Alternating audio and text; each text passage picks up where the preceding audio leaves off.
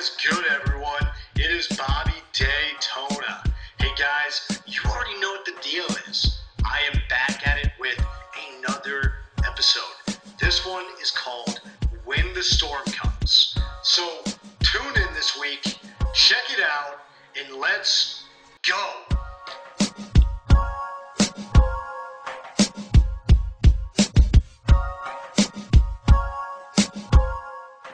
Who are you going to be when the rain comes? Going off of the previous episode, once more, there are two types of people when a storm approaches. And the storm I'm talking about here is, I'm sure you can imagine, it's a metaphysical storm. But here is the fundamental insight. As humans, we all share a handful of commonalities. And one of these commonalities is literally so simple that even a young child can understand it. For the, met, for the vast majority of the population, what we want is to work less, to make more, so that we can have a better lifestyle. And all three of these things, going in that exact order, make absolutely perfect sense. But here's the deal this is what most people are missing when they complain about their lot in life, when they lust for a different lot, when they, in essence, desire.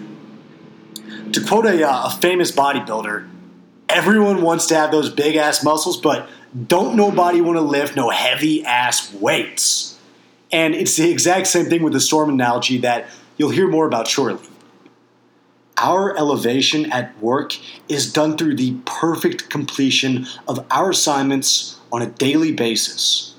It entails consistently going above and beyond in setting a precedent for excellence that is associated with the product that you help to produce. So, when the storms comes, there are a handful of things that can happen. But one of the associations of a storm is it's a heavy rainfall, right? And in life and in our careers, our professions, our callings, our passions, you will find yourself confronted by circumstances where you live and you die by the storm. And you live and you die by the droughts and all of the spaces in between. So, what is it that I'm actually saying? Well, imagine this you live in a desert town that receives rainfall once a year.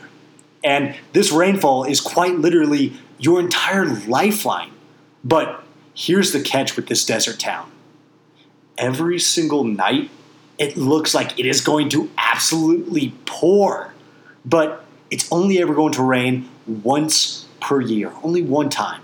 Meaning that you prepare every single day for the storm and the belief that this day, the day that you're preparing for it, is going to be the day which it comes.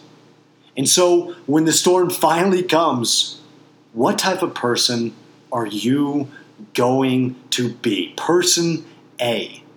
This is the person who, in preparation for the storm, puts out as many buckets as possible to collect as much water as possible. Or person B. And this is the person who complains about doing the work. They complain about putting out the buckets, and they perform the task sluggishly, lazily.